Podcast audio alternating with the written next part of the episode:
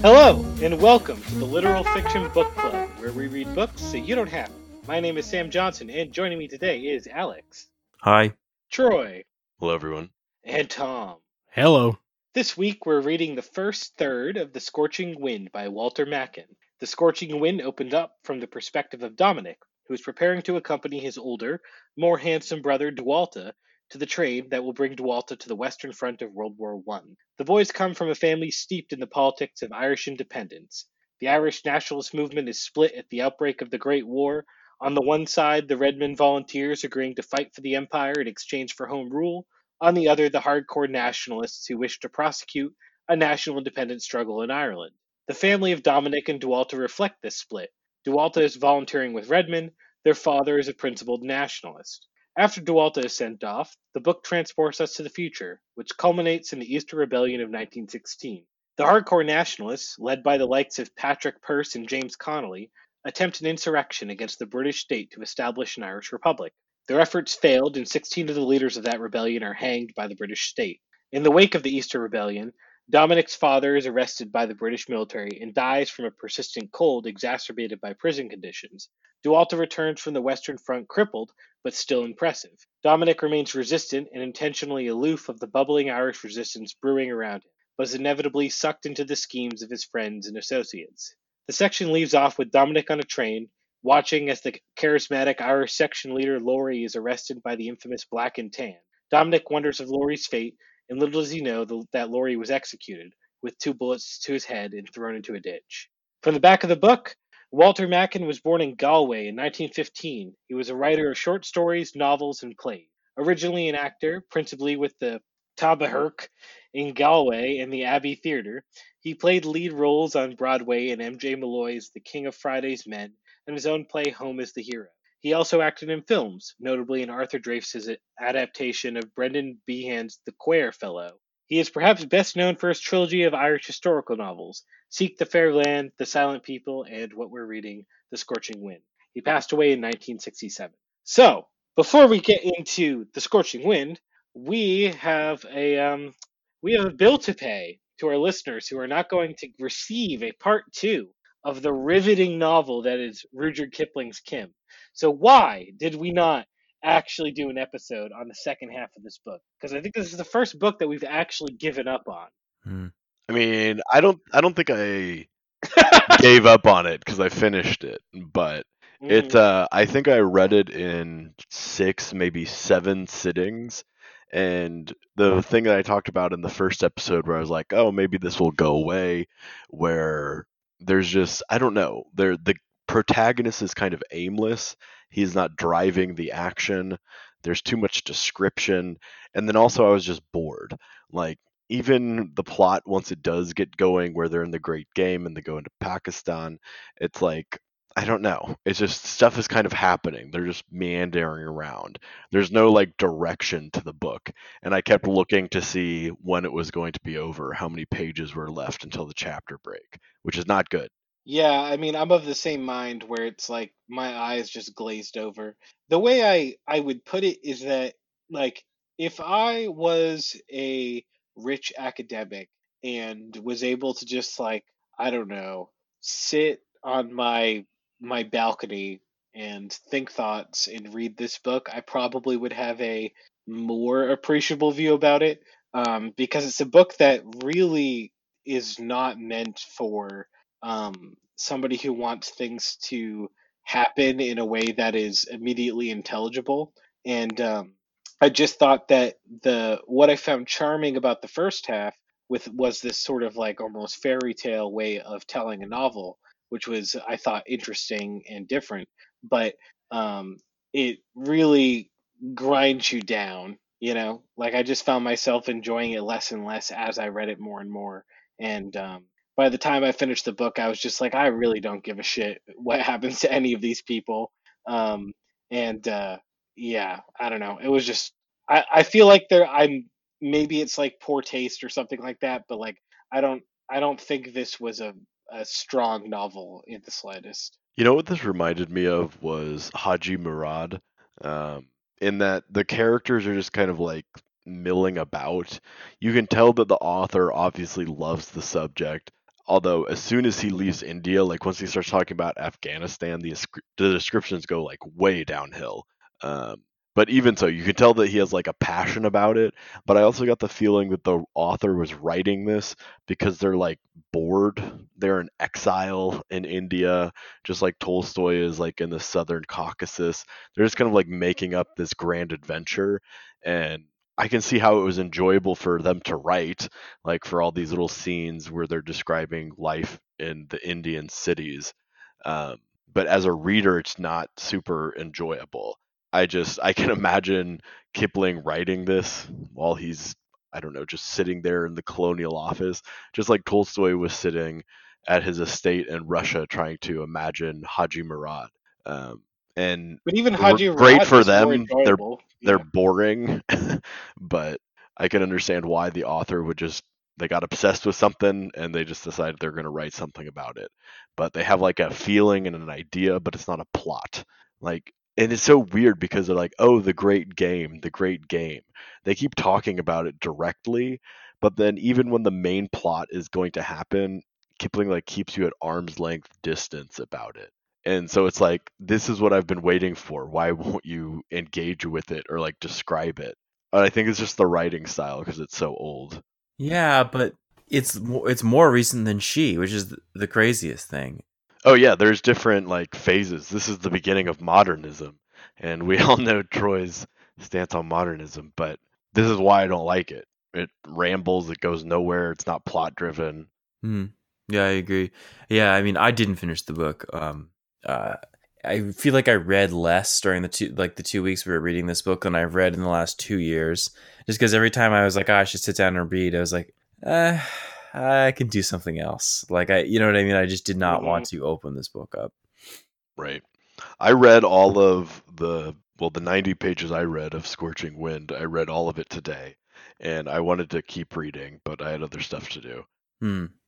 Yeah, that was a fun that that that very different reading experiences.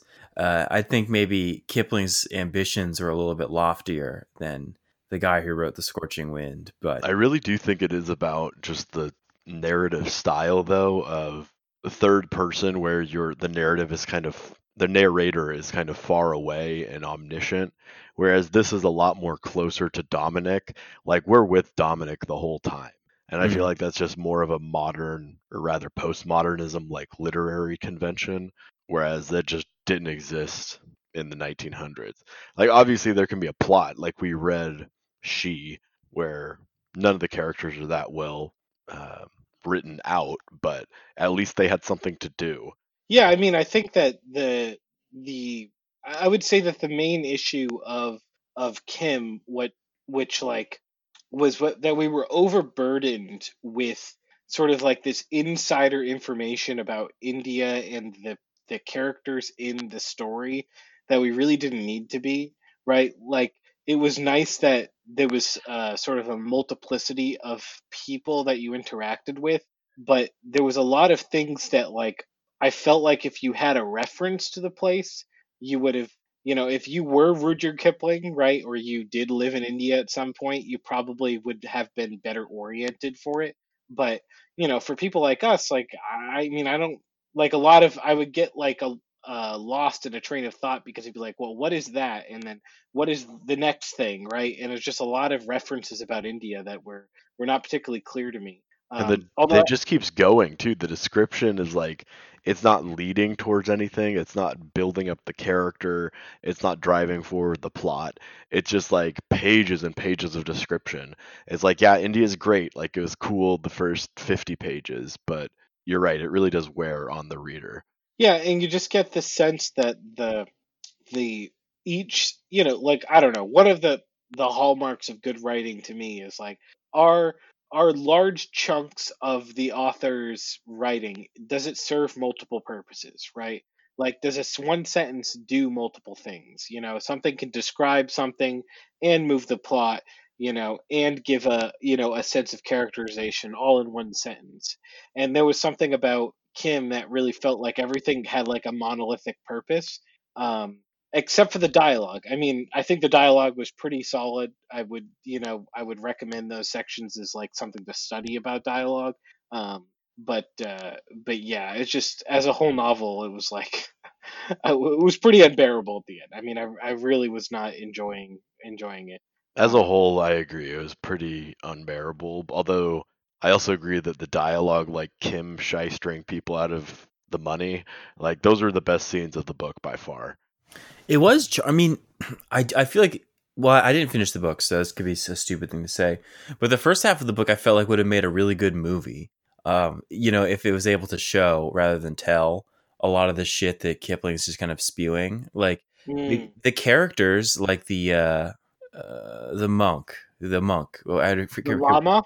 Yeah, thank you. The lama, like Kim and the, the lama. That like that's a that's a charming relationship. Um, the Muslim in the stories with the Muslim, like the guy's trying to kill him at night. My and stuff. Yeah, like that's all cool, and I really feel like those are fairly interesting characters and interesting turns of events.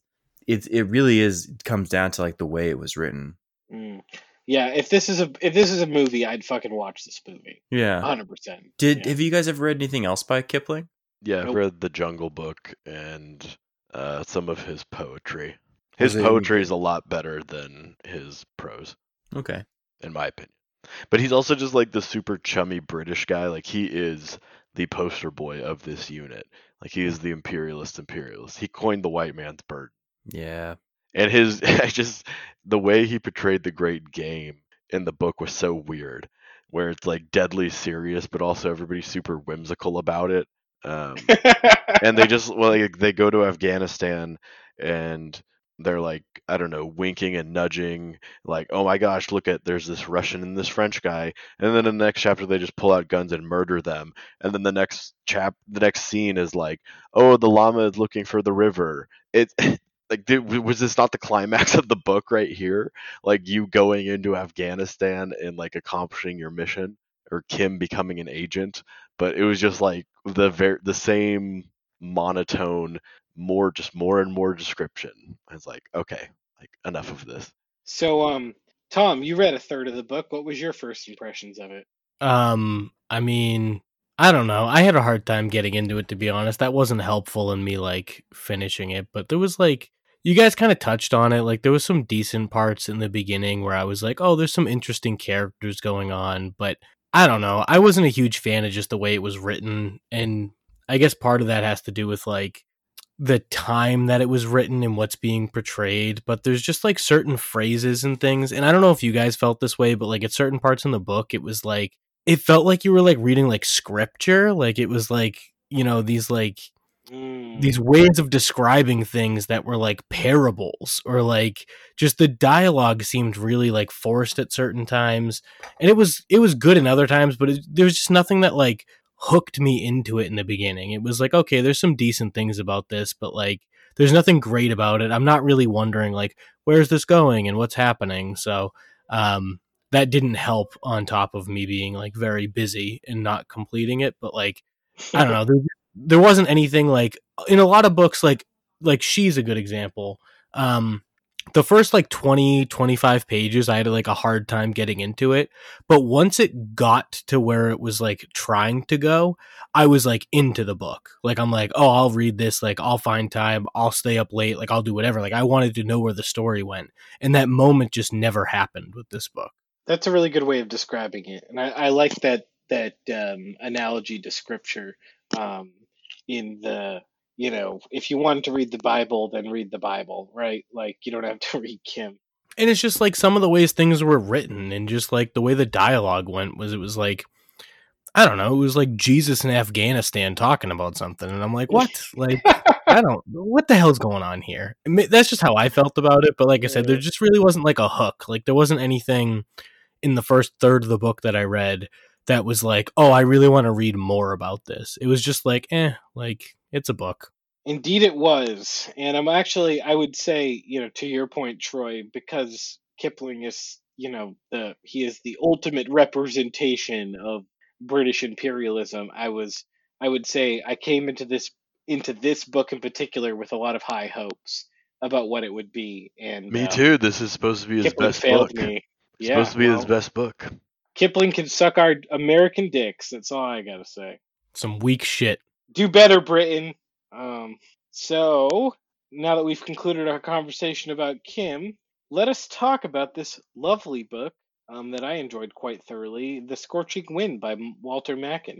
Um, I would say, like, my first impression, as soon as I finished the first third of it, I was like, okay, yeah, I'm gonna read all three of them. Um, not really so much for the writing style, which I think is like mm, slightly below average. I think he's not the strongest writer, but um, because it's very clear to me that he was involved in Irish republicanism, um, it's a lot less difficult to describe things that you've personally experienced, and um, and he has a um, I wouldn't say rote, but like uh, his his plot feels a little uh, cookie cutter, maybe is the way to describe it. Um, but because he's clearly been through this shit, um, he is able to to describe it well, to reflect on the character's emotions well. You have like the the the character we're supposed to relate to, and also probably Walter at some point um, in Dominic, you know, who is like vacillating between trying to just like go to school and like also this political element that's happening around him. And then you have the people around him who are you know either um who are for the most part um either his friends or you know older men like his like uh, uh the older brother or Laurie who are people you look up to um who seem committed and sure and you know and manly. Um but yeah, I've really enjoyed this book so far. What do y'all think? yeah, I, I I I agree completely. Like, um, he he the, he. I, know what you mean when you say that you don't think he's the strongest writer, but I do think that he describes like these kind of like complicated relationships pretty well. You know, like like the weird, uh, you know, like the tension with his brother a little bit, and then also the tension with the young woman who was engaged to his friend who gets shot in the head. I can't remember her name. Do you remember it? She's like a second cousin, and that's actually a good scene when they're describing like the countryside because he lives nearish to the cliffs of Moher, and then she lives like almost at the county line, and they're describing the differences in the their family both living in the two areas, but the two like branches of it. Yeah, and like when they're in the boat and he finds out that she's engaged, and he's like, mm-hmm. you know, like I, I felt like he was kind of you know taken aback and like bummed a little bit because I think he wanted to fuck her, but oh, like oh, also sure. like not wanting to show it. Like I don't know, I like that. I thought that was like really well written because he doesn't smack you over the head with it.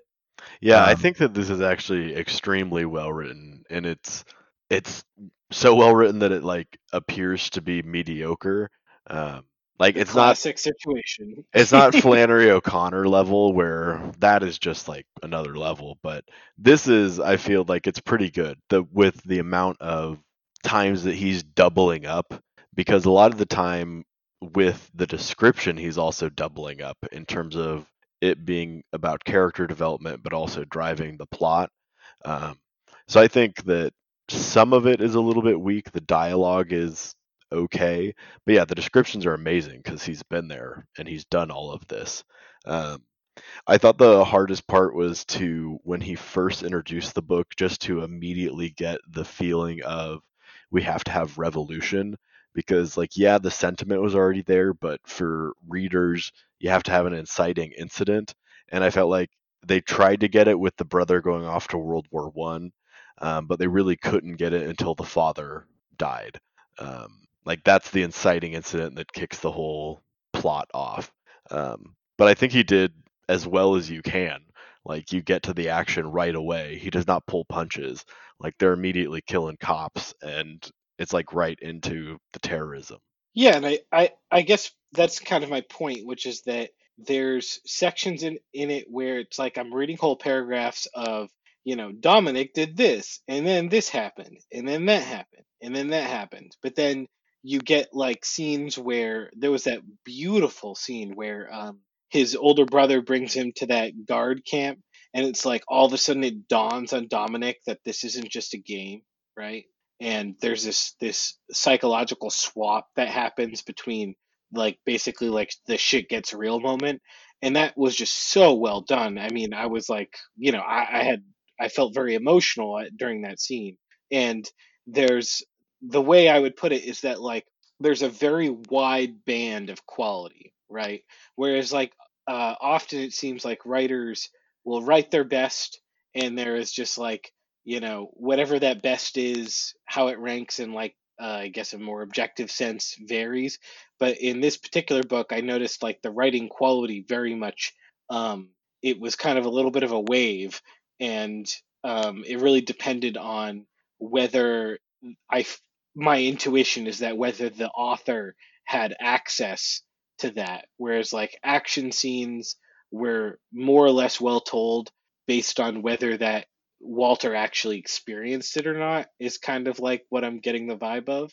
Um, but yeah, I mean, and to be honest, I mean, you really can't beat this fucking plot. I mean, I love Irish republicanism, and I love this whole, you know, like early 20th century um, battle between the Irish Republicans and the in the British state. Like that's that's the fucking shit. So I mean, unless it's told like complete ass, I'm probably gonna love it.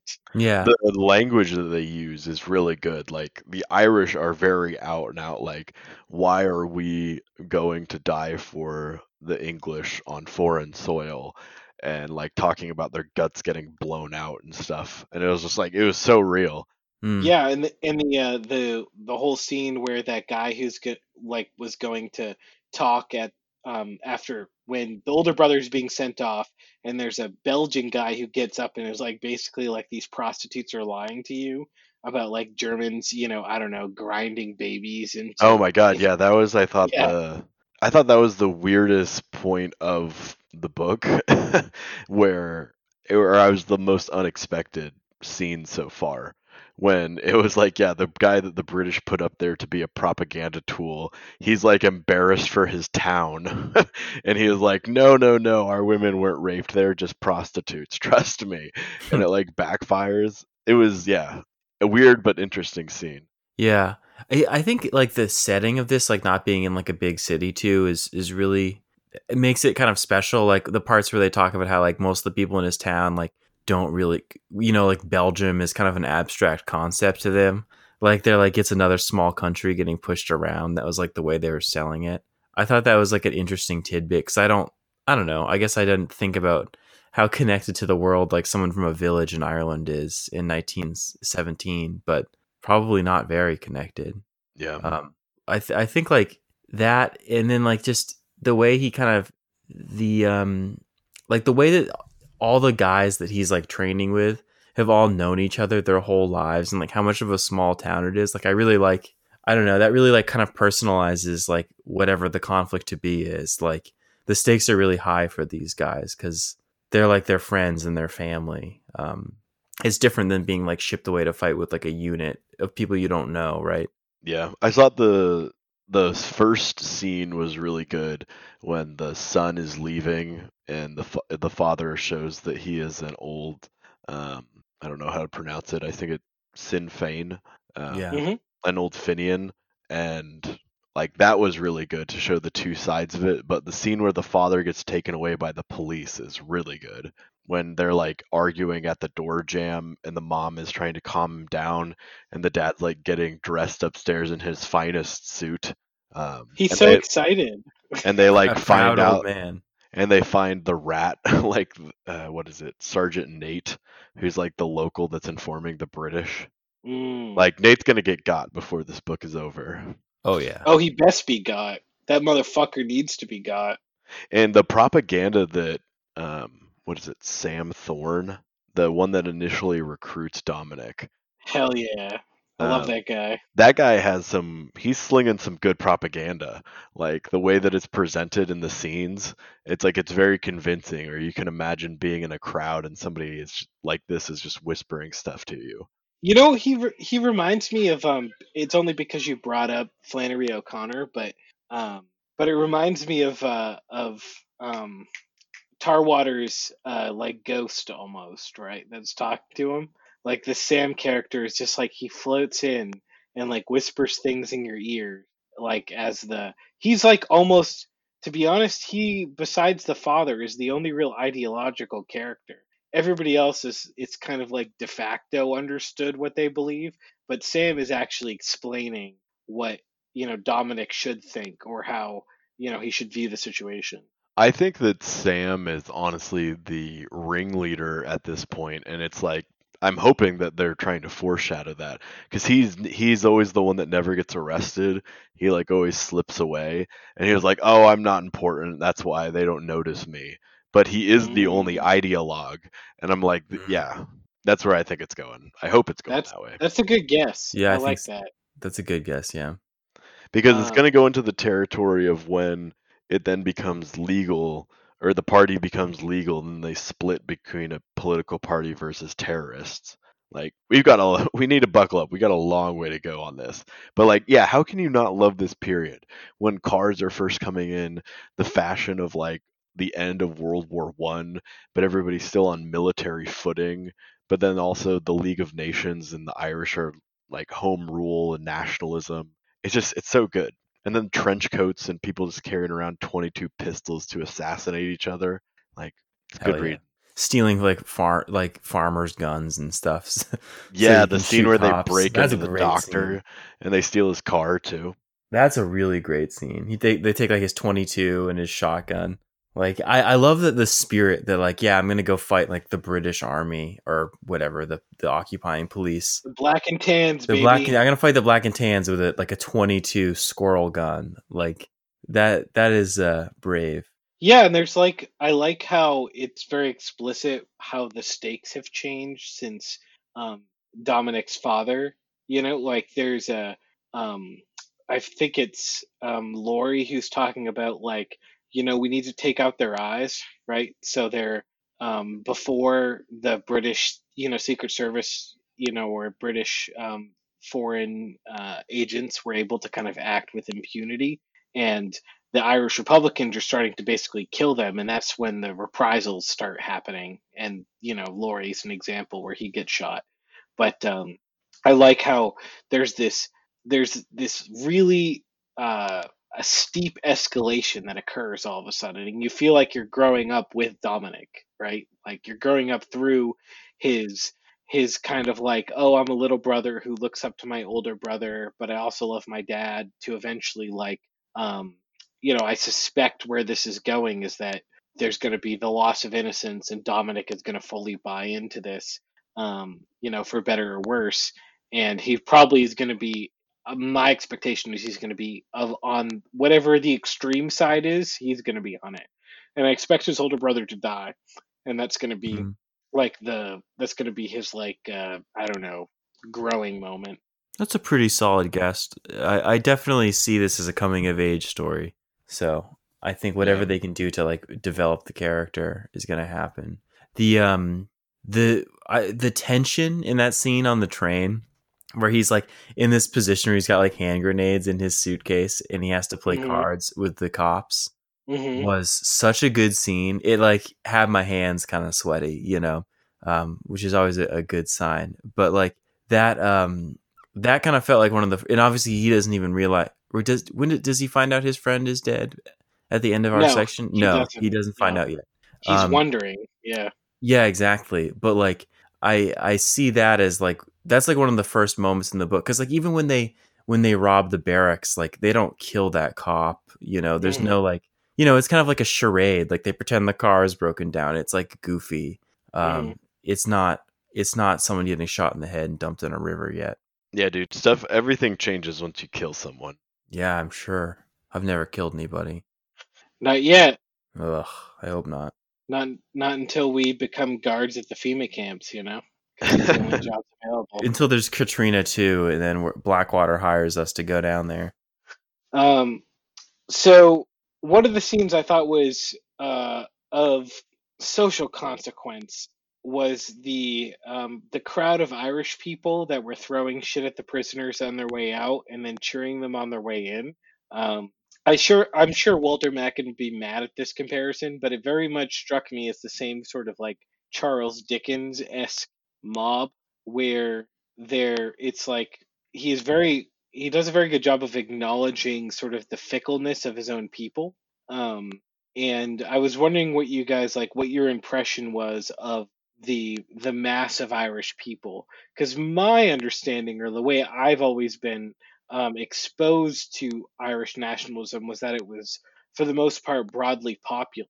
Um, but it sounds like, at least in this novel, it's represented as something that could kind of go either way, uh, whether it's for Irish national independence or, you know, as a way of um, like people supporting the troops as they like, you know, fight for the empire with the promise of home rule. Um, but I didn't know what you guys thought about it. I did really like that scene where the woman is chastising him for being against the troops or like trying to sabotage them and then he like for a brief moment tries to understand her and he's like oh this woman must be so confused where she wants freedom for her country but like her brother or her son is going to die in flanders Mm-hmm. I mean, yeah, that is a very abstract concept.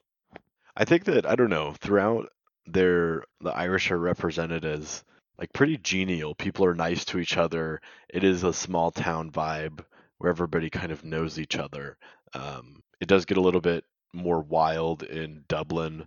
Like that's just where a lot of the action takes place, or where wherever the university is, um, and they're starting to go ahead and do these acts. But I don't know. There's a lot of good things or different scenes. I did mark out specifically, just like you did, Sam, the part where they're talking about putting out the eyes. Um, Mm. I, I marked that down as like probably the best or mo- one of the mo- most well written uh, paragraphs. Yeah, it was really good, and you can, like I said, there's this child to man thing that's going on that's very uh, uh, exciting. Um, so the other thing I wanted to ask was like um, Irish republicanism. Like, I'm very interested in reading the because this is the third book in a trilogy. I'm really interested in knowing what the other two books are about. My suspicion is that they are disconnected because, like, I did not feel like I lacked anything at the beginning of this book. I feel like it could have been a standalone novel.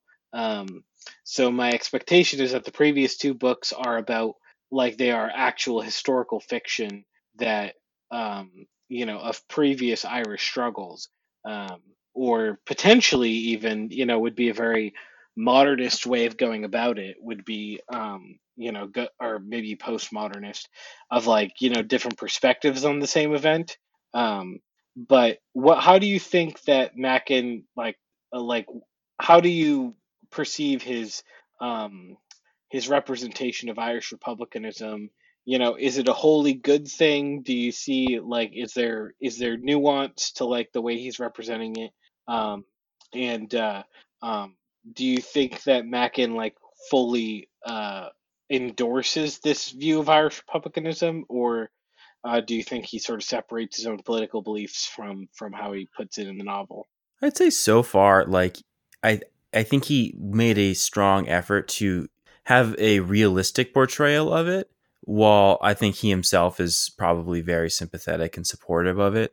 Like he he kind of goes out of his way to show uh, like the generational gaps, especially during the father's funeral, and to kind of show like like the almost like a fatigue that a lot of the people have kind of with the, the, the discussion and the struggle, um, which I think is like a nice, realistic way of describing something that like I'm sure every single person in Ireland had, had heard, you know, constantly throughout their whole lives. But I haven't seen it. I, I have not gotten the impression that he views like the abstract concept of Irish republicanism negatively at all. It's more just like the the pitfalls that come with uh, generations after generations of struggle for like the exact same goal. Yeah, I don't think he's against them at all. Like, it's unfortunate that some of these people have to die, but for home rule, it has to happen. Like, to rule your own, to have sovereignty. Um, I don't know. That's just kind of the way nationalism is. He portrays them as kind of like goofy, goofy, or he describes the wooden guns that they would use when they're practicing a lot. Um, so I think he's sympathetic just because some of those memories are probably personal, and especially because everybody's so young too. Um, so I think especially because it is likely going to be a coming of age slash disillusionment story that he's doing that on purpose. Yeah, I mean, I tend to agree with you guys. Like, I think that he is representing it fairly, um, while clearly having a, a, a particular um, a point of view on it. Um, but yeah, uh, it's it's interesting to me that um, that Irish republicanism, like I think I think he wrote this in his later years, and he's also sort of reflecting on how his um, like maybe the regrets and um, like there's a stronger sense of like oh I'm an old man looking at back on my younger years than it is of like I am young and I'm fiery and I'm like ready to to endorse something. He seems to not be so sure about the results of all of these efforts um, as somebody who's like you know in the early 20s might be. Yeah, I think that, that he does a good job of separating himself from it, and the hesitancy is that's because Dominic isn't yet convinced. He hasn't become disaffected to the British cause, um, or he's not completely on board with the nationalist cause yet. Although I did think, like inversely, that he did a very good job portraying the British. Um, and I actually wanted to ask y'all about that, what you thought of how the British are portrayed. You really only see them through the police. Well, I would say one of the interesting things is that um, I didn't know that there was this shift between Irish policing Irish, right, and then the British sort of coming in as things heated up. Um, I mean, I think I, I'm not historically literate on this period, but like my initial sense of like the time period and you know our newfound knowledge about where the British Empire was at in at the turn of the century is that it's probably pretty representative. Um, they didn't, you know, they weren't particularly nice. They weren't particularly civil. Um, it was, you know, sort of a very similar policy to the rest of the empire, which is that um, we're going to crush any popular movement that is against our policies while sort of dangling out to the the elites the possibility of um, of home rule and um, and the though the guerrilla warfare may have started by the Irish, right? Um, and that that may be true, and I think Macken is um, is representing that here. It's still, you know, it's still the at this period of time, Britain is still the you know the complete pinnacle of military power in the world, and um, it's you know the Irish are. I mean, I don't know. Like Dominic is training with people with wooden guns, right? Like they're a ragtag group of of of idealistic men, like and kids. So I think they're represented um, fairly, which is to say, badly. Hmm. And like another wrinkle in terms of the occupying force is that a lot of them are veterans, and I think maybe that'll come more into play too. But like these are dudes who have been fighting in France, who have to, who are like in that mindset, and then they come back and they're occupying a country like Ireland, and like I, I'm sure you know who knows, but like when it comes to like post traumatic stress disorder and all that crap, you don't flip a switch and be like, oh yeah, I'm not, I'm not in the trenches anymore. I'm in, I'm in Ireland. There are our friends well, I don't of, think they really you know. sent like it's not like what the U.S. did in Iraq, where we sent an entire army over there to pacify it.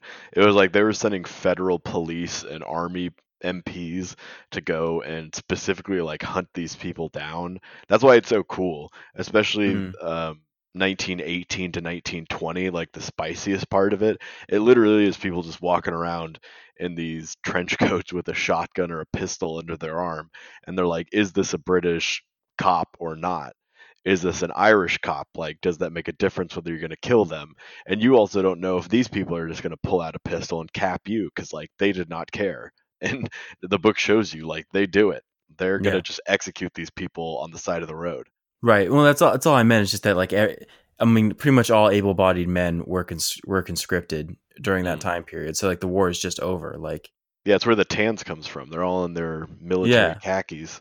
Yeah, they're not necessarily soldiers, but you know, everyone had to fight. Well, most most able-bodied men had to fight in that war. And I think the British are like they I don't think there's any particular scene where they're like particularly heinous, but it's just like overall the scene of it. Like when they go to arrest the father and they're screaming like what is this? What are you taking him for? This is tyranny. And the captain is like beating his stick on the door and he's like what tyranny? I don't see any tyranny here. You're the only one making any problems. The classic authoritarian move. Yeah. Um, right. You know, if you didn't complain, like if you have nothing to hide, why do you care about your privacy? um, the yeah, it, it the British were awful in this case, um, and you know, awful in many cases, and I think that um, though you're right, Troy, that we haven't really had a good insight into any particular British character or really into like the general politics of the British state as it revolved around here. Um, but I think that the um, the it doesn't make much sense like from a um, from a democratic point of view that Ireland would remain in Great Britain considering the history of Great Britain and Ireland. And it was I think merely done to pacify other um, you know having people repeat sort of Ireland's um, example uh, and I think that was more or less unsuccessful but that was kind of the the understanding of the policy was just like we can't have Ireland succeed because if if we can't control our own island then you know Australia and India and, and everywhere else will break off um, which ended up happening in the end anyway That was the idea, but like I don't know, the British Empire, although it's super heavy-handed on the front end, like they are they do liberalize policies and learn from their mistakes on the back end. Like the Indian parliaments, the home rule governments, they would not have been treated the same way if Ireland had not risen up in 1916. Like I'm yeah, sure the is to British would have benefit of the treated them Yeah. Hmm. much more harshly if they had not learned their lesson of failure in Ireland. Yeah, and then like as we learned from the Lawrence James book is that they just were they did not have the manpower to police all of their territorial territorial possessions. Like I know it, it comes to like a crisis in like 45 or whatever, but even before then like the strain was too great, you know. Yeah, you just didn't have the I, I don't know, like it's not yes, like I agree with you and I think that in its own, you know, contradictory way, right? Like the British Empire did have sort of a liberalizing effect on the on its its um colonial possessions. You know, however, right, in the Irish case, they are explicitly establishing an Irish republic, right? Like they are steeped in British common law. They have a great understanding. I mean, like James Connolly is one of the most like famous like socialists in in like the socialist canon. Uh, He is, you know, a, a red Republican, if you will, and um, the like Ireland, as far as like educationally speaking, didn't need more liberalizing. It needed its national independence. Um, and I think it's um, it's it's a shame that sort of this high imperialism, uh, rather, I would say it revealed really the the real politics of the Irish uh, or of the of the British state in this particular instance, because you really couldn't make the argument, although they did, that that Ireland is um you know somehow I don't know less civilized. Um, I don't agree, disagree with you at all. I mean, yeah, Ireland definitely should leave. If I was Irish, I would want out.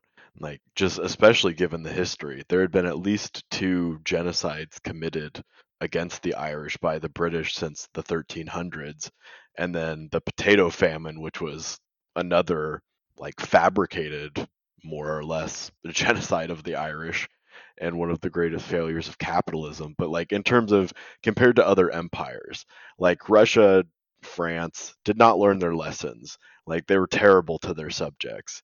But just because they're a good empire doesn't mean I'm in favor of empires. Like I'm definitely in the American point of view. Like yeah, these people are nationalists no matter what the British do. Like our protagonists are fighting for their national freedom. Like so whoever is against them is the villain. Like people should be able to govern themselves. That's like as an Hmm. American, that's a pretty fundamental thing that I agree with. And why Americans don't like empires. And I'm proud that we don't. yeah, I I mean, I'm, couldn't agree more. go ahead, Tom. Go off, King. No, I don't have anything more to say than that, but I do agree with that. Is like, you know, the idea that people should be able to govern themselves and be in control of their own decisions and their own outcomes and deal with their own like consequences is kind of like a fundamental thing that I agree with. Like it's not that every decision you're going to make is right or good for your people, but you should have the choice to make that decision. And the Irish for a long time did not. And for the No. Irish, it was different too because they were going right through a cultural renaissance. Like right at the turn of the century, Gaelic was picking back up in terms of the number of people reading it, writing it, speaking it as their primary language. Um, just like so many authors and yeah, famous politicians. Like Irish culture is not backwards. Like it is a European culture. It may not necessarily be a British culture, or they decided not to be, but I don't know. They have a very strong artistic tradition and it is unique. And I feel like it's completely, you cannot put that down. If a people have their own language and their own culture, it's just, yeah, you have to let them go. Yeah, I mean, I, I guess it's like I I think that the Irish have every right, right, to establish a republic in contrast to the British imperial state, and um, especially around this time, right? Like, I think that all of the moves about like you know Brexit and then Ireland going against Brexit or whatever is a, like both of those things are kind of farcical, um, given our current sort of global political landscape, but at this particular time, right? Like there is real revolutionary potential in in the Irish struggle for independence, and um, it like there's there's nothing liberal um, about what what Britain did to Ireland. Like you could say that there are liberal aspects of Ireland that Ireland inherits from Britain, but this particular like policy, you know, is is basically counter to all of that. No, I'm saying the Um, British liberalized afterwards. Like just like they learned their right. lesson after the American Revolution, like they Mm, still okay. fucked up super bad. Like they almost lost their entire empire because of how poorly they managed the colonies. Right. Okay. Yeah. No, I see But your point. during it, no, Right, right. during it, they Yeah. make terrible decisions. Like sending in the Tans to just execute their way out of this situation is like the worst possible decision you could have made. But I'm saying like they learned from it and they didn't do it again in India. Mm. Well, I mean, they they did, but like uh, Less with so.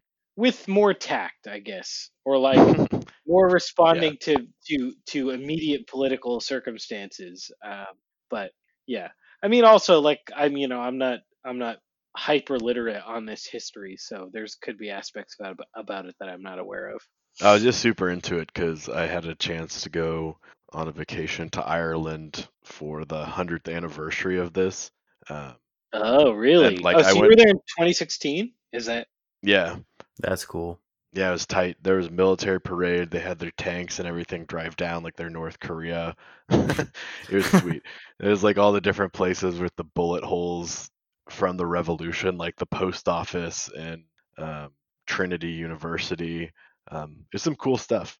I saw the prison where his father dies. It really is just like a tiny little gray stone abbey looking building, but it's like obviously super damp because it's Ireland. It's just like everything is so wet all the time there.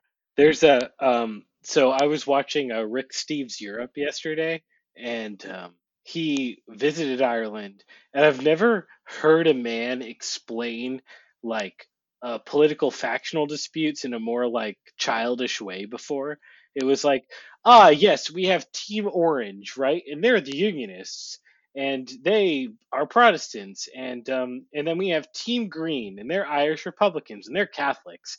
And I'm like, mm, you know, like the and and there were the troubles and that was a bad time, but now things are better.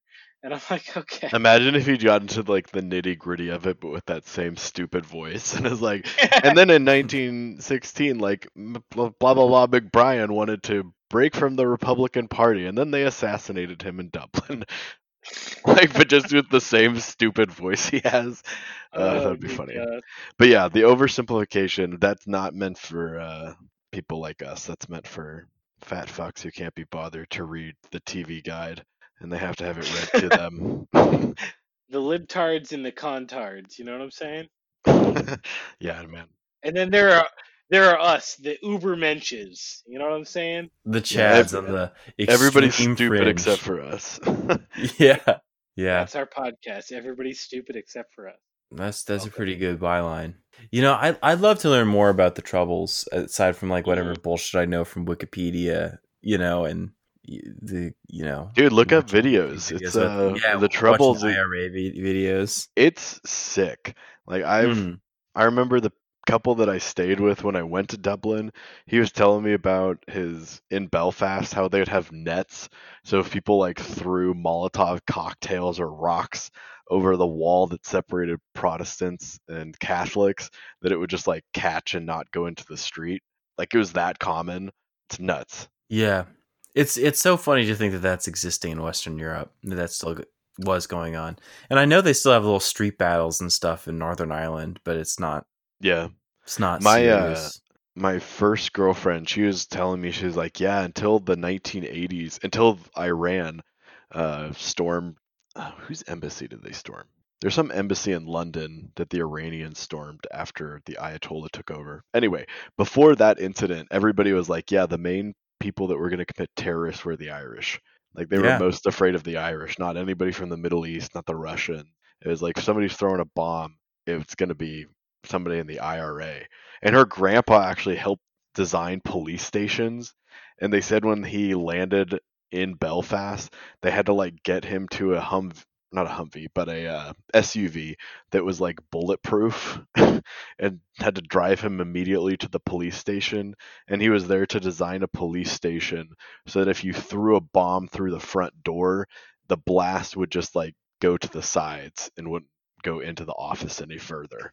Jesus That's pretty crazy. Like they had to engineer the police stations that way because they knew that somebody was going to at least get to the front door and be able to throw a bomb in. That's fucking wild, dude. Yeah, Um, well, don't fuck dude- with Catholics. I don't know what to say. Did you guys ever play Counter Strike? No. I did, yeah. Yeah, I did. That what was one of the weird things? I was like, um, you know, because obviously, you know, I was born in '91, so by the time I was politically conscious, the the troubles were more or less uh, over. But um, the Irish terrorist, right, is in that, you know, and you have this commingling of like, you know, on the the the terrorist side of of Counter Strike of um, Irish IRA characters, and then um, Mus, you know, uh, Islamic uh, terrorist characters, but it it only after you said that when I was like, oh yeah, that's interesting how that's like uh, um, of maybe like a early millennial, late Gen X mentality. You would associate terrorism with the Irish. Hmm. Yeah, there's a. Didn't they Study- train with Hezbollah? Did they? I I don't know about that. I haven't heard that. Let me Google this. Yeah, dude, when I was studying like intelligence, there's been four waves of terrorism. The first wave was socialists, anarchists. The second wave is nation states, which is like people wanting like Israelis and then Palestinians, Irish are the same example. Um, and then now it's more towards religion. Or no, the very first one was actually for democracy. Mm. Americans, baby. We were the very first one organized Hell political yeah. violence against a state within a state that's not a coup. It's cool the weird definitions they have of like parsing the things apart. mm-hmm. Mm-hmm. But like some terrorists, it's like I'm not necessarily against them. Like, yeah, the Irish are being ruled by a foreign dictator. Get them out of there.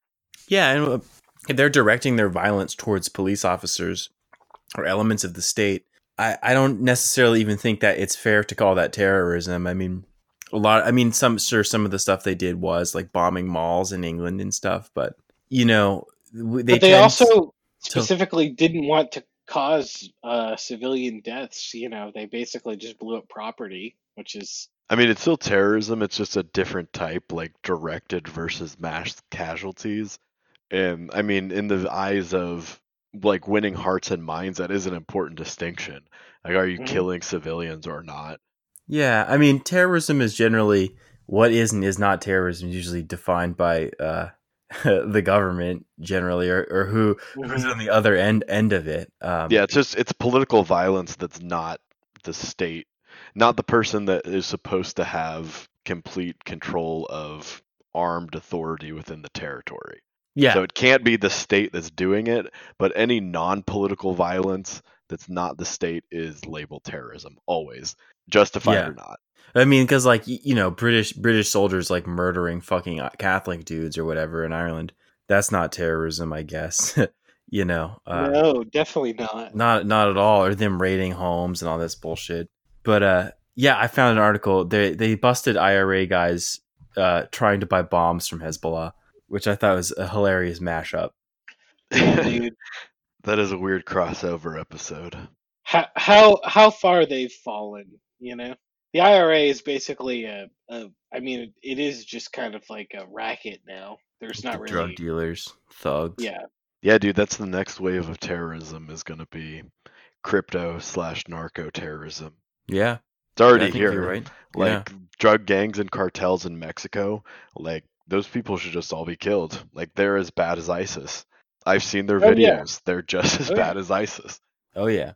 Nope. There's nothing redeemable about that. Um, Nope. and uh, yeah, but maybe we could have something that isn't the U.S. government, um, you know, and it's it's uh it's fucking snake-like uh, federal authorities going about that. Um, it's I don't know, like it it's bad on all sides, and but yeah, you're right. The fucking the cartels are really something else. Speaking of terrorism, I know that that's the word of the week. Um, I wanted to ask y'all about whether you ever thought it was justified, and if so, when. Well, it depends how you if if we're defining it like the way it it is defined now, or just like political violence, and you're not a state, then hundred percent, like it, it it can be justified certainly. But mass casualties, like killing civilians or non-combatants, never justified in my my opinion. Obviously, that's something our state does constantly, but I I can't support that really. Yeah, I mean, I'm I'm basically in agree with you, Alex. Like, I think that um, that terrorism, you know, in so defined as like a political act of violence, um, and you know, if we say whatever violence is like kind of an ambiguous term, but um, you know, I would classify like you know mass property damage as terrorism. You winking at me is sexual violence, Sam. Wait, why why do you classify that as terrorism? I always thought that terrorism was It, it- using violence in order to influence the minds of the general population rather than to achieve a specific goal. Well, so it's either like that or policy. It's you're either trying to intimidate the populace or you're trying to intimidate to make sure a certain policy outcome happens. so like raiding a police like like, you know ambushing a police patrol is you're killing an enemy combatant. I don't see how that is terrorism. So I'm not I'm not arguing about the legal de- de- definition of terrorism. I'm just saying that most people would perceive that as a terrorist act, right? Like it's a colloquial understanding of terrorism, which is that somebody is trying to in like somebody's trying to make a s- a a perceptively violent act to influence political events. And I would say like IRA bombing like a financial center, right? Like there's that famous picture of all of the windows being blown out by an IRA bomb that didn't kill anybody. But, you know, it's still like I would say most people would view that as a terrorist act, right? But I'm not arguing for the expansion of terrorism as like a legal definition. I'm just saying like that's how it would be viewed is like that's terrorism. Um, but I think even so, right? Like that's uh, as far as um, as bombing goes, right? Like that would be the way you would want to make a point. Uh, and if if you know such forces are not like listened to or accommodated for in the diplomatic political process, like I don't I don't see anything particularly wrong with it. Um, and I think that as far as like justifying terrorism is concerned, right? Like terrorism is justified by winning at the end of the day, right? Like the American colonists were essentially terrorists, they were traitors, and they ceased to be traitors when they established their own nation. Um, Might makes right, baby. uh, it's the fucking truth, my dude. So as long as you win, terrorism's justified in the weird, real world. Yeah, I mean, like, I don't know, my opinion, I guess, on that, and Sam kind of like touched on most of it, is like, I don't know, I think it it can be justified, and I think it's just looking at, and some of it's like hindsight being twenty twenty, but looking at it as like what are the motives, what are you trying to do, and how are you going about it. So there is some gray areas to like what you define as terrorism, but if you're if you're like making um waves in like the way that life is handled. So like say you're blowing up like a financial building but nobody is hurt or you're you know harassing people or doing something in a particular way but you're not like you're not kidnapping the innocent relatives of politicians and like keeping them in unsafe conditions and threatening to kill them and like giving them PTSD or whatever the fuck like um not like that cuz that would be like you're targeting the wrong people or you're handling it the wrong way but if you're like doing something that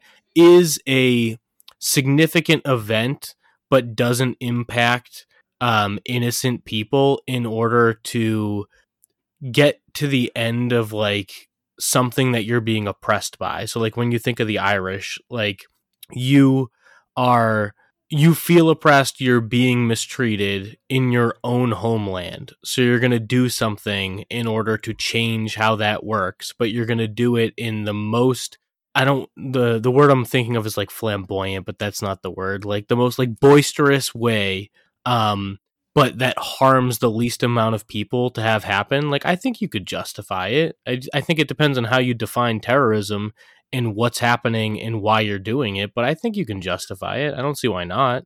I think I don't know. I like the. I, I know it's kind of le- legalistic, but just the definition that it's violence that specifically has to have a political purpose and that's not carried out by the state. And it's like, yeah, absolutely, the Irish are by that definition terrorists, but it's completely justified because they're just trying to change the status quo where they want home rule.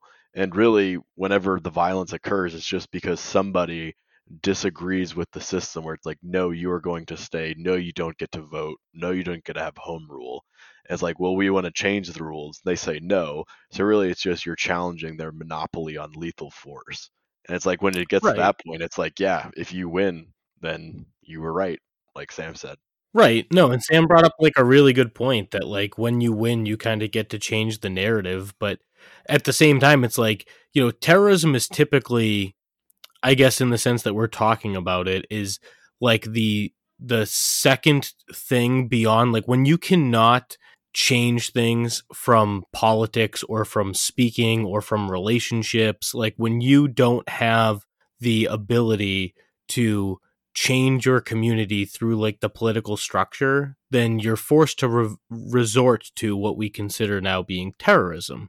And I don't necessarily fault people for that. Like, if you don't have the ability to change the environment around you or have a say or have like a value in your community, in your own country, in your own area, and there's a lot of people that feel that way, like, then you need to resort to an alternative means. And a lot of times that gets defined as terrorism, but that doesn't mean that it's not justified or isn't like the right means or the right action to take. It's just how you take that that makes it like good or bad.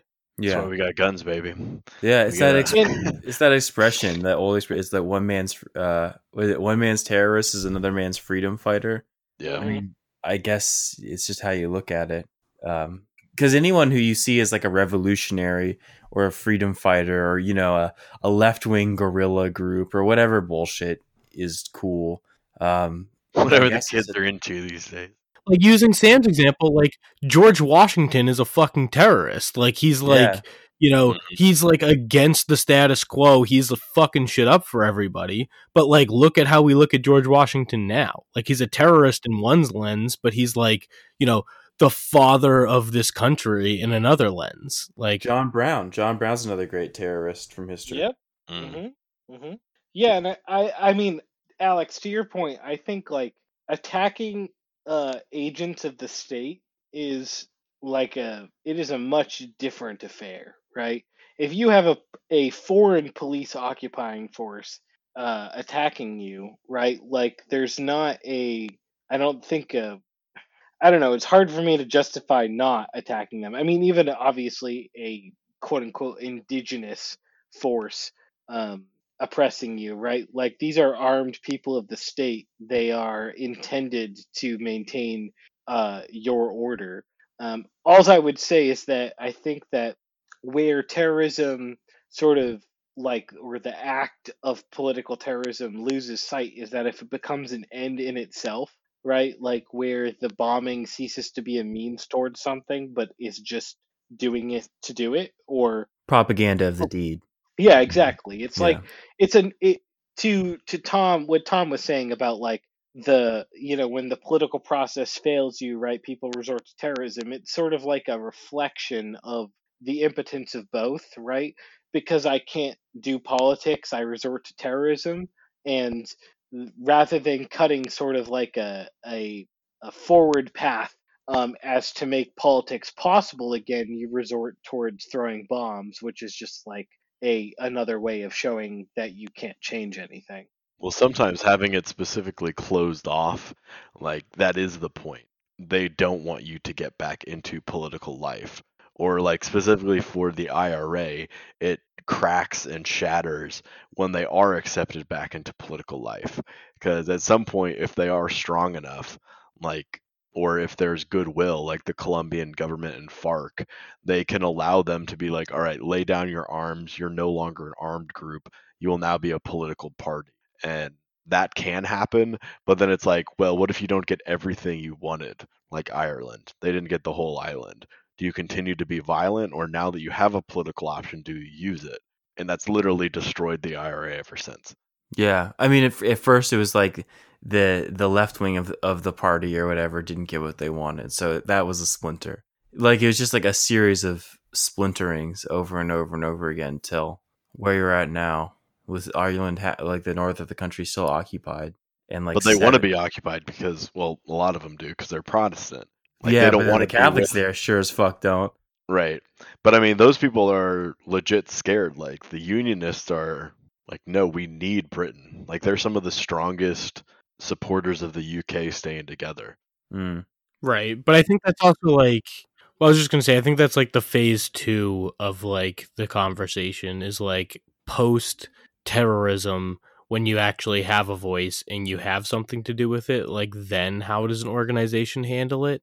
Um but I don't know, like not to like retouch this, but like originally like if you had like occupied France under Nazi rule and the French are bombing like, you know, Nazi headquarters and they're killing like, you know, Nazi quote unquote cops or like, you know, people that are um governing over them, like would you blame the French for doing that? Like that would be considered terrorism because that's like revolting against the people that are ruling over them, but are they wrong to do that? No, you know. But then once you are not occupied and once you have a voice and once you have some like like in the Irish example, when you have the ability to have some political sway and you don't need to use terrorism and bombing then what do you do that's like the second phase of like you've kind of accomplished your first goal but then like what do you do as an organization beyond that I feel like a lot of it depends on whether including you in the process is genuine or not, or if they're just trying to kneecap you. And thankfully, I feel like America has gotten around this because all states enter as equals. Like there's no hierarchy, just the states are all equal, which is great. Like federalism's awesome. But if you were part of a kingdom and you're a Republican, so it's like, all right, you're part of the United Kingdom, you get a spot in their parliament, but you want to be your own independent republic. Like, eh, I don't know, like maybe terrorism is still justified. Because, like, I personally would fight for a republic if I did not live in one. Like, I think it's incredibly important. And there's actually a super good quote by uh, Eisenhower that I read the other day. It was like, the basis of every political party must be the preservation of the republic. Otherwise, it's just a conspiracy to th- seize power. It's like, damn, that's true. Mm. But like, if they're trying to preserve what you want, which is nationalism or republic, like, great. But I feel like people may still use terrorism if they're like in a system, but it doesn't really benefit them or they're like a constant minority. Like, they would use it to expand their political power or to gain more seats by the shock and awe of stuff. Yeah, and I mean, I think that there's also an element of of people reenacting things habitually. You know, like you have situations in which, um, you know, somebody who enjoys being, you know, seeing uh, big things go boom, wants to keep doing that. Um, and it's not really ideological. It's more like personal grudges or like uh, an attachment to a way of being. Um, but I generally agree with you, Troy, that there's like a, um, there really with what everybody's been saying, which is that like once you actually have the opportunity to set the table, it produces a new political situation that then would divide a movement between people who want to say, no, this compromise doesn't go far enough, and people who say, oh, this compromise is good enough, we should accept it.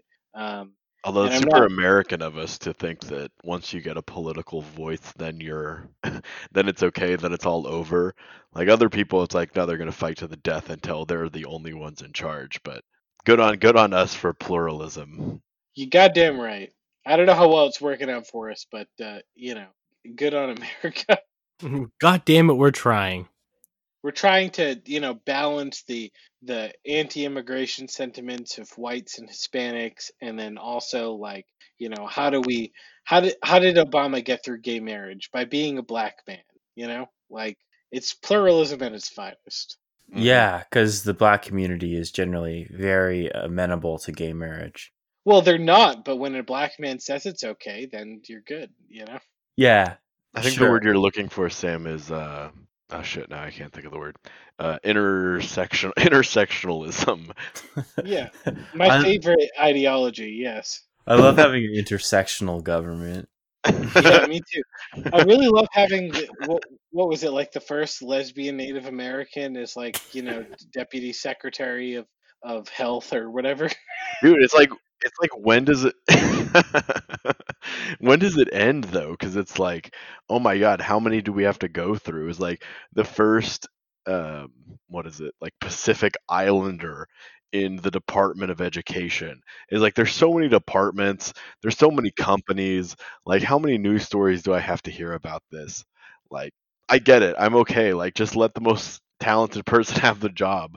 Like please stop telling me these news stories. Dude, Tell me about their policies. A hundred percent, and I believe this is that the government and finance saw what happened with Occupy Wall Street, and we're like, "Fuck, we cannot let people think about think about their positions in this society based on like whether they they have or they have not." And they just have pushed this ideology as hard as they possibly fucking can, so that it's just fake. It's fake gains. It's it's It's truly bizarre the, Yeah, to see how everything is perceived through the lens of race. Like I was, I was pissed off listening to NPR today. I had to turn it off because it's like, what were they talking about? It was something they talked at least about three different policies. One was like health, one was housing, one was something else. And they're like, yes, but we want to make sure that we're uh, tackling these problems with like equity to social justice. It's like, what the fuck does that mean? Just fix the problem. but of course, they're not going to. They're just going to keep making speeches like that. yeah. And then it's like, yay, hooray, we have now a black incompetent bureaucrat instead. Like, good for us. You got to represent everybody in mediocrity. You know, like can't just be the white man. Well, I mean, the, the whole the whole point is they they want to immiserate black people. Still, they don't give a fuck about that. They want their lives to be terrible. They want them to live in shitholes. But like, they want like seven of them to run companies. You know what I mean? like that's Yeah. that's their thing. It's like they don't give a fuck actually about black people. None of these idiots reading like uh, white fragile bitch or whatever. Like that's like not that's not what it's about. You know what I mean? It's it's Yeah. it's about maintaining your position in society and ma- maintaining you know your class status, but feeling good about it. You know, because you don't want people asking more questions. You don't want people thinking like, why the fuck is there a billionaire pulling the strings in this society? Like, why is our entire government controlled by billionaires? Why is like the vice president's closest advisor someone who works for worked for Uber, who wants to make Mhm. everyone a fucking contractor? And why is that like a woke victory?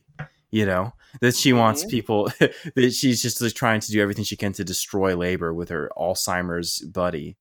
And also the thing that like really just blows my mind with this is that all of these articles and celebrating the race, like yes, but I thought you people didn't care about race. Like you people are obsessed with race.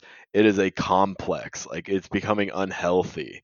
like we can acknowledge I'm this, coming. but like oh my god, it is an obsession. and it's like I, you can't turn anywhere without hearing about it anymore. I mean, it's like white boomers doing this shit. It's not. Mhm. It's not your average black person. It's not your average Hispanic person. It's that I don't. I fundamentally because they're not busy being that. poor. they have real things to worry about. They're yeah. or they're normal. I mean, most of the you know what I mean. They're just like normal people who aren't going through their lives being like you know imagining all the ways in which they're being like you know viciously you know uh, uh Microaggressioned against. yeah it's it's just like i don't know we we shouldn't be on instagram dude it's giving women way too much of a voice You know what? You know, the same thing with the ballot box, Alex. Just while we're at it. yeah man trump would have won in a fucking landslide same thing. Same thing with divorce law, guys. You know, like Woo! just fucking, just you know, let's. Well, I think the pod's position on Roe v. Wade just speaks for itself now. Right, that's a good point. You're you're allowed to get an abortion, but only with your husband's approval. You know what I'm saying? yeah yeah, written, yeah, written note. you gotta pay him after Right. For his wasted load, his wasted essence. Yeah, Pay a premium. five cents per semen, baby. uh, well, I'm shooting blanks now, so we're you know like it's free. It's free money. It's free real estate. it's free loads Fucking Tom, you were going to say something though.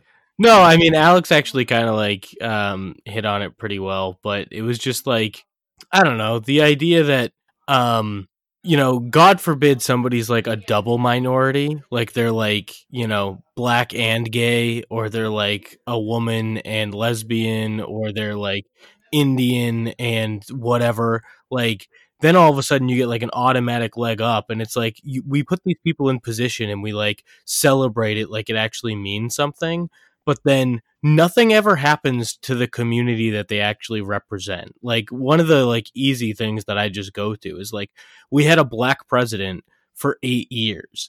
And what the fuck happened to the black community throughout those 8 years? Like their wealth went almost- down yeah, almost nothing positive. Their wealth went down. We systematically incorporated um sys- like things for them to have more abortions, to be kept in poverty, to like um have less opportunity to grow. But because we put black people in a position of power, it's like, "Oh, you know, look at us. We're so progressive. Like we actually care about these people. We want equality. We want, you know, if there's 19% of the United States is black, then 19% of the CEOs should be black. Meanwhile, 80% of the black fucking population is struggling and we're doing nothing about it. Like Is that I, the wildest thing with diversity? It's like we don't have exactly 15% African American representation. Is like, okay, like what happens if you Yeah. just have like an odd number of employees and you're not going to meet your quota? Like, Or it's just, what if your so company is based What if your company is based in New Hampshire and it's not based in, you know, Alabama or Virginia? And like in order to have 20% of your workforce to be black, you'd have to hire like, you know, every black person in your fucking town. And like there's nothing wrong with that, but it's like that doesn't mean they're qualified for the job. That doesn't mean that like they're going to do what you need to do or that like company's going to be successful. Like some of it has to do with demographics and location. And at the same time, it's like, hey, if you want to give me, you know, black people in a position of power, then do something for the black community. Like, let's see some differences. Don't tell me that you're more likely to be incarcerated by the age of 18 in Detroit than to graduate high school. Meanwhile, we have a black president for eight years. Like, what does Yeah. that do for anybody?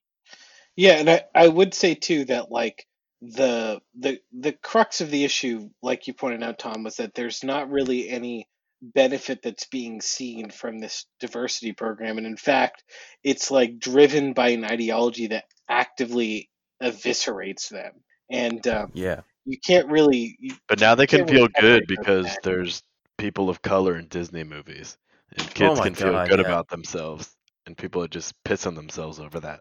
Well, that's the thing is that that's not necessarily a bad thing. It's not a bad thing. It's good, I guess. You know yeah, what I but mean? Disney's like, a big evil corporation. Like, yeah, Yeah. it's good that they're in the media, but you're still being like spoon-fed bullshit. hundred percent. Yeah, But I like, mean- why can't you have both? Like, why can't you put people who are qualified in minor like people of minority groups that are qualified in a position to be successful and not keep them out of those positions because they are minorities like but also they need to compete against and be chosen above anybody else. Like it's based on your qualifications not necessarily your skin tone but also like beyond that how about you actually do something for the communities that aren't these rich important people? Like why can't you just have both? Why does it need to be disney puts out movies with people of like you know uh minorities and of different like you know uh ethnicities and that's all like fun and good meanwhile we're not doing actually anything for anybody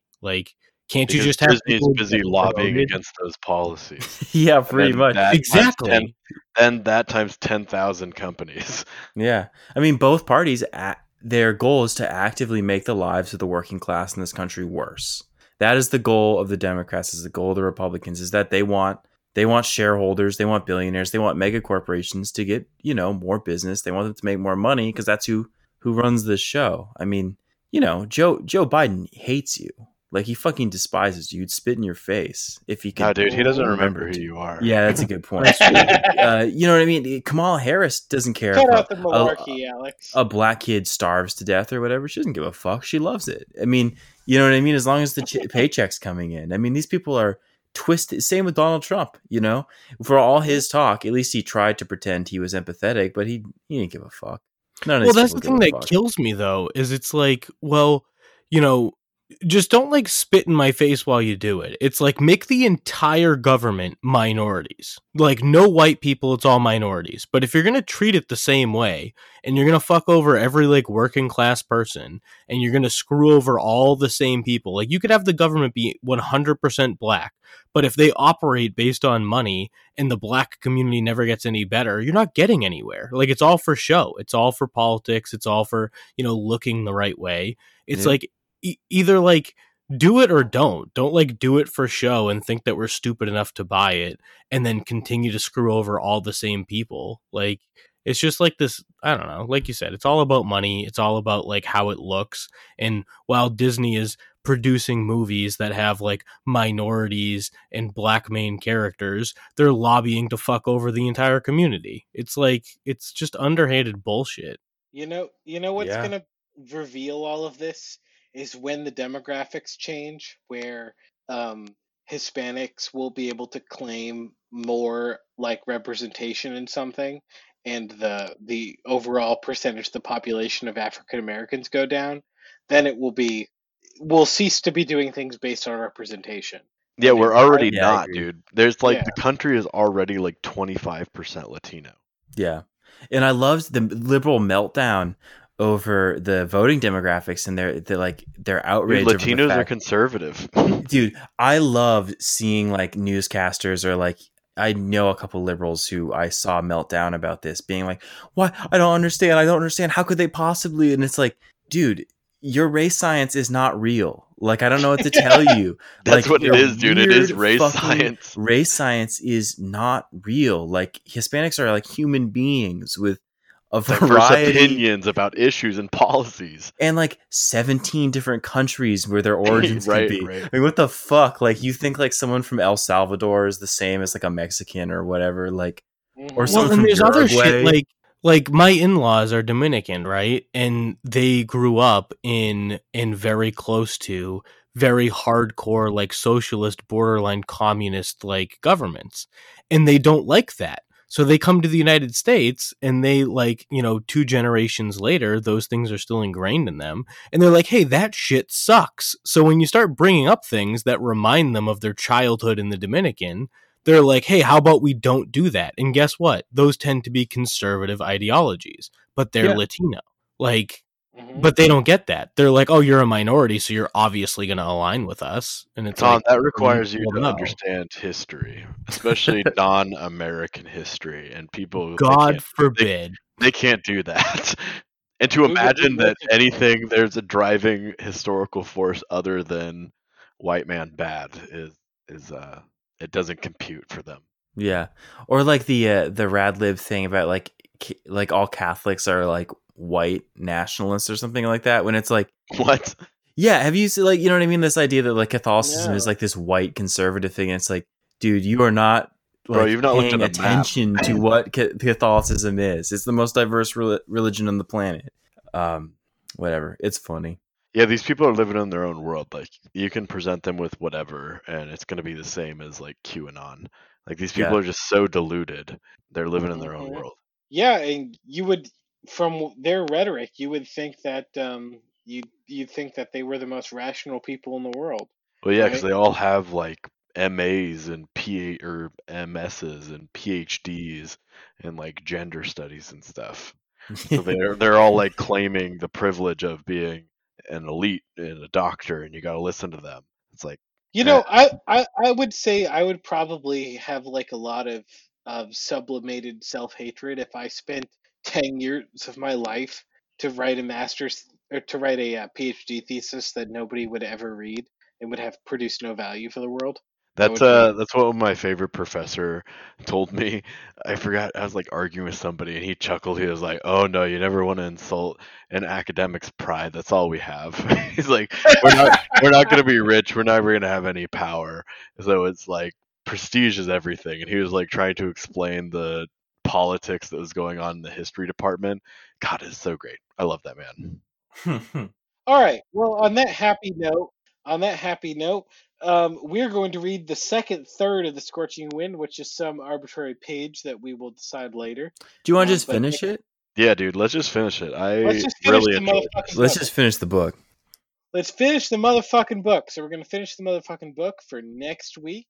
Um, thank you for listening. Have a great night. Bye. Goodbye.